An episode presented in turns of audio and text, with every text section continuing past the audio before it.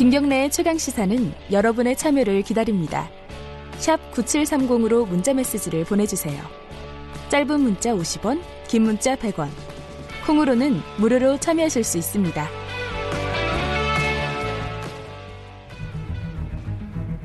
(5.18) 진상규명 대국민 공청회 발언 지만환 사회발전시스템연구소장 5.18은 북한 특수군 600명이 일으킨 게릴라 전쟁이다.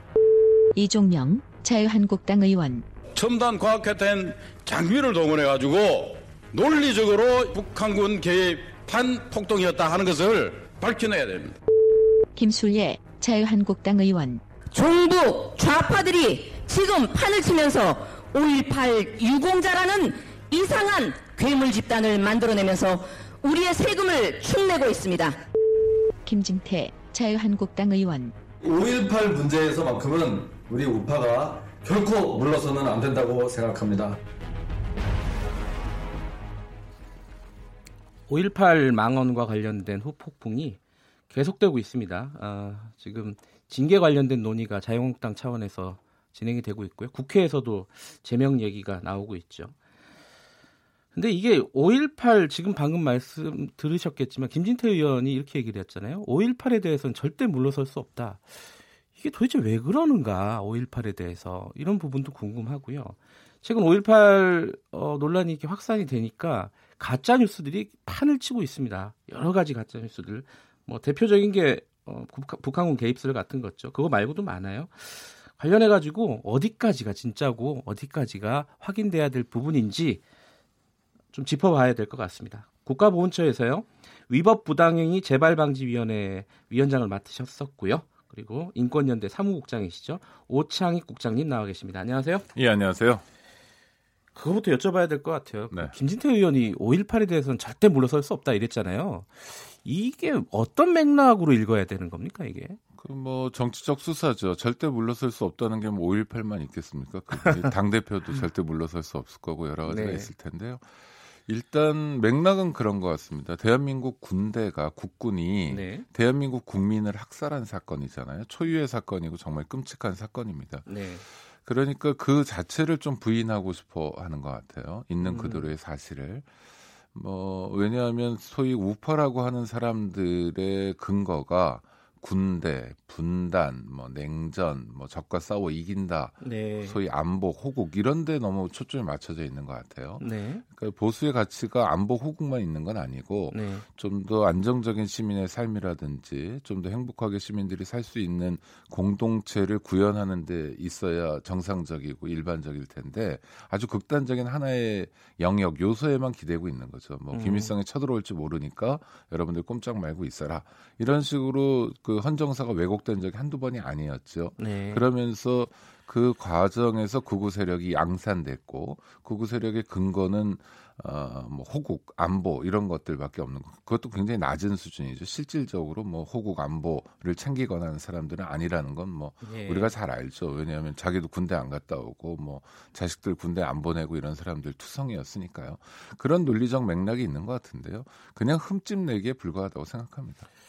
그러니까, 그러니까 극우 집단 어, 조금 넓게 보면은 보수 집단이라고 할 수도 있겠지만은 뭐 극우 집단이라고 표현하는 게 지금은 좀 합리적일 네, 것 같아요. 극우 세력들이죠. 예, 네. 극우 세력들의 정체성의 토대 기반이 5.18로 약간 무너지고 위태로워질 수 있다라는 어떤 위기감 이런 것 때문인 그렇, 그렇게 그렇죠. 저는 그렇게 봅니다. 예. 근데 우리 군대가 잘못한 일도 있고 또 예. 국민과 국가 공동체를 위해서 헌신한 영역도 그럼요. 있고 있는 그대로의 사실에 기반해서 대한민국 군대가 국민을 위해 어떤 존재인가에 대해서 고민해야 될 텐데 네. 뭐 하나의 특정한 사건만 도드라지게 이분들에게 보이는 것 같습니다. 예.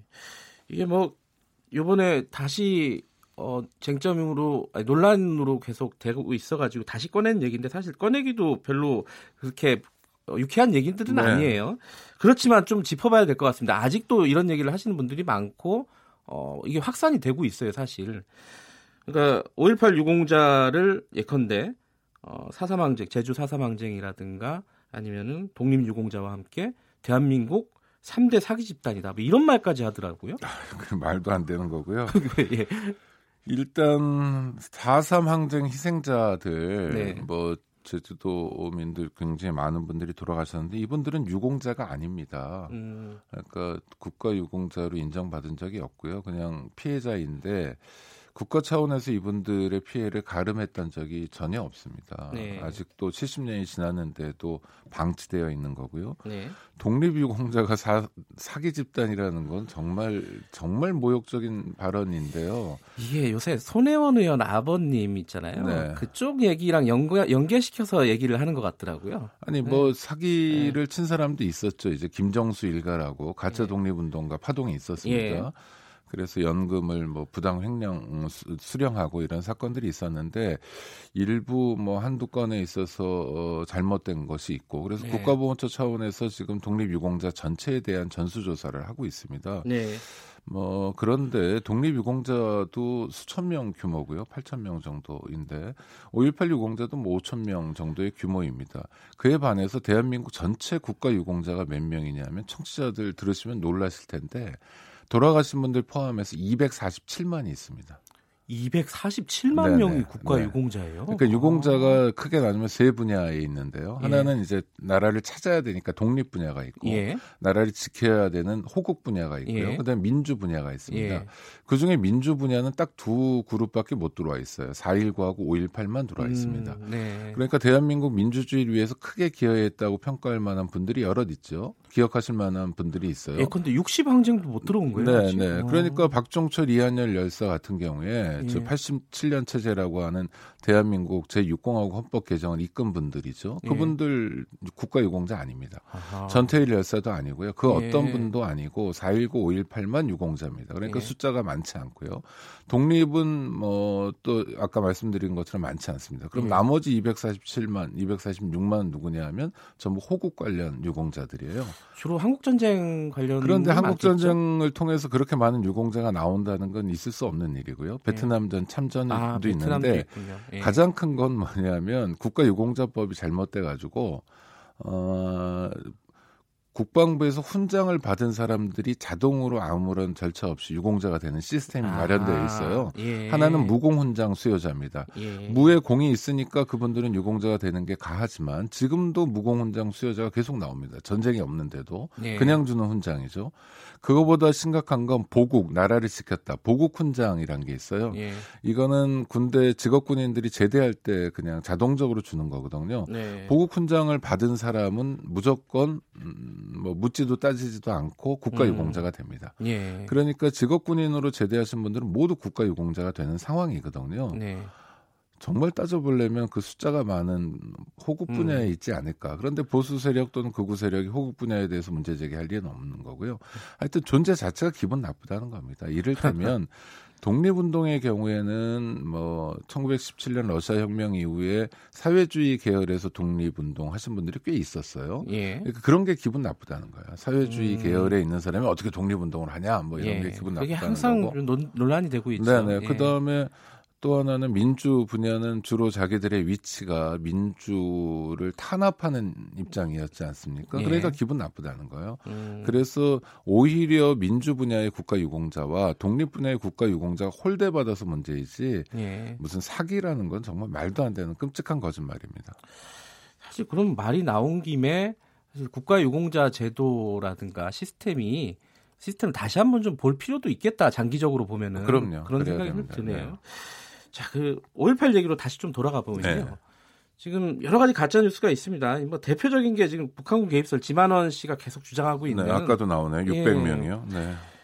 이게 법원에서도 판결이 난 부분이고 그런데 왜 이렇게 자꾸 이렇게 주장을 하는 거죠? 법원 판결이 중요한 게 아니라 예. 80년 5월 뭐 18일부터 27일까지 광주 일대에서 진행됐던 항쟁 또 예. 학살 이게 뭐 모든 시민이 다 지켜보는 상황이었잖아요. 네. 외신도 지켜보는 상황이었고 600명의 북한 특수군이 왔다는 건 뭐 말도 안 되는 그러니까 전혀 일고의 가치도 없는 새빨간 거짓말이고요. 또 하나는 그렇게 안보를 중요하게 생각한다는 사람들이 600명의 특수군이 휴전선 인근도 아니고 그 광주까지 내려가서 준동을 하고 설치고 다닐 때 뭐 했냐 뭐 도, 도대체 말도 안 되는 거짓말입니다. 예. 그러니까 대한민국 국군이 이런 일을 할 리가 없다, 할 리가 없어야 된다라는 강박관념이 만들어낸 거짓말 프레임인 것 같고요.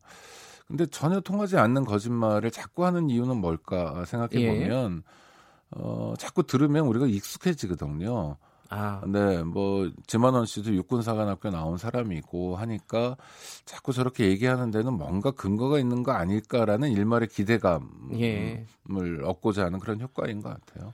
거짓말도 여러 번 들어보면은 네, 익숙해지죠 예, 거짓말에 대해서. 효과가 네. 좀 있죠.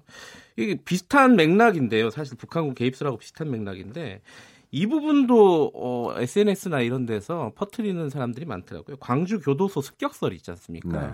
이 부분은 한번 좀 간단하게나마 좀 정리를 해주셨으면 아니, 그런 좋겠어요. 사실이 없어요. 음. 그러니까 아, 아, 정, 정말 북한군이 온 적이 없고요. 예. 교도소를 습격한 적이 없어요. 전혀 그러니까 존재하지 않았던 거짓말을. 그러니까 광주. 시민군과 당시에 이제 교도소를 거점으로 하고 있었던 계엄군 간에 어떤 교전이 있었던 거는 사실 아닙니까? 아니요 교전이라고 얘기할 만한 상황이 광주 예. 일대 전혀 없었습니다. 음, 그러니까 뭐 시민군이라고 하는 사람들이 총을 들긴 했으나 네. 그 예비군 어 저 훈련하는 뭐 카빈총이라고 굉장히 재래식 총기였고요. 예. 실제로 교전다운 교전이 없었고 일방적으로 그 학살에 준하는 예. 일을 당한 거죠. 그러니까 뭐뭐 총격전이 벌어졌다 우리가 흔히 영화나 네. 드라마에서 보는 것 같은 그런 상황들은 거의 존재하지 않았습니다. 음, 그런 것들은 좀 과장돼 있는 아니 그리고 거네요. 기본적으로 게임이 되지 않으니까 예. 저쪽은 뭐 헬리콥터, 뭐 박격포, 뭐 온갖 첨단 무기를 다 가지고 있고 여기는 뭐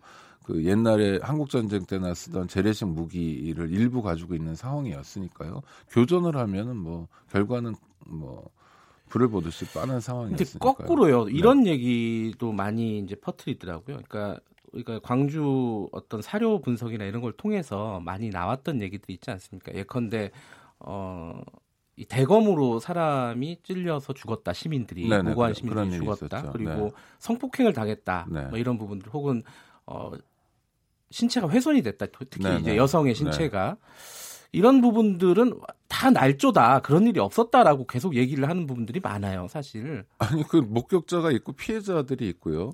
성폭행의 경우에는 우리가 약간 유교 문화도 있고 또 여성이 피해자가 된 처지에서 네. 내가 계엄군들에게 강간당했다고 저 용기 있게 얘기할 수 있는 상황이 아니었죠. 근데 예. 놀라운 게 지난해 이제 한국 사회 미투 문화가 있었지 예, 않습니까? 예. 미투 폭로가 있었고 그 과정에서 어, 광주 항쟁 당시에 성폭행을 당했던 여성들의 증언이 있었습니다. 예. 그러니까 거의 40년 가까운 세월 동안 누구에게도 말하지 못하는 피해자인데도 피해자가 숨어 지내야 되는 상황이어서 아주 대놓고 알려지지 않은 거지. 음. 있었던 사실이 없어지는 건 아니고요. 없었던 사실이 새로 생기는 것도 아닙니다. 자, 이런 얘기 하나하나 짚어보면 한두 끝도 없는데요. 지금 어, 프레임을 좀 바꾸고 있어요. 그 지만원 씨라 아 지만원 씨 김진태 의원이라든가 어, 이쪽 망언을 하셨던 분들이 뭐냐면은 뭐 북한군 개입설 이런 것들보다 이제 가짜 유공자를 색출해야 된다. 뭐 네. 유공자 명단을 공개해라. 떳떳하면 공개해야 되는 거 아니냐. 계속 이 주장을 하고 있습니다. 그러니까 유공자가 전체가 247만 명이라고 말씀드렸잖아요. 그거 예. 다 공개하겠다는 겁니까? 그러니까 어떤 분야는 공개하고 네. 어떤 분야는 공개하지 않고라는 것 자체가 이제 정략적이고 네. 정치 공세적인 측면이 있는 거고요.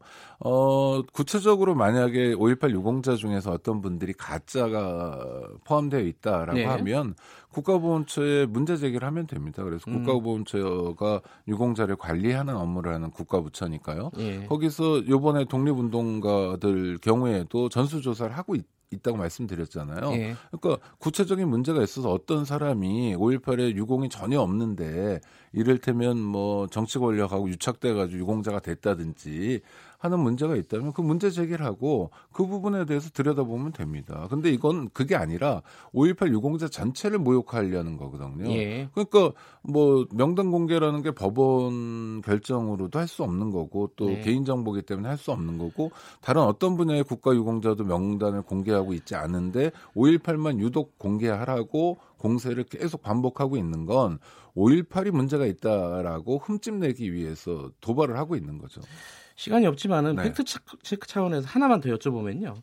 이 5.18 유공자들이 그렇게 혜택이 많다. 전혀 아닙니다. 그럼 어떻게 어떤 팩트는 어떻습니까? 그러니까 저 상위 등급을 받은 사람들이요, 상위 용사라는 예. 분들 뭐 연금을 받습니다. 예. 1등급은 사실 굉장히 많이 받아요. 예. 월 750만 원이요. 예. 놀라실 거예요. 연간 9천만 원입니다. 네. 근데 5.18 유공자들 같은 경우 돌아가신 분들이나 다 일시 보상을 했습니다. 예. 그 몇천만 원 수준이었고요. 그 다음에 받는 돈이 전혀 없습니다. 음. 그러니까 연금으로 국가 유공자가 돼서 다른 분야의 국가 유공자들이 받는 처우라든지 혜택에 비하면 정말 터무니없이 적은 거죠. 물론 저 보상은 받았습니다 일시금으로. 예. 그러나 그게 뭐 굉장히 많은 돈이었다거나 네. 또 목숨값이라고 얘기할 만한 수준은 전혀 아니었습니다. 알겠습니다. 좀 사실관계들을 좀 명확히 하고 논쟁이나 이런 것들도 하려면 했으면 좋겠다 이런 생각이 좀 드네요. 다음에 한번 더 모시고 좀다 자세히 얘기를 듣고 싶네요. 네. 여기까지 듣겠습니다. 고맙습니다. 네, 고맙습니다. 오창익 국가보훈처 위법 부당행위 전 재발반지 위원장 어, 인권연대 사무국장이었습니다.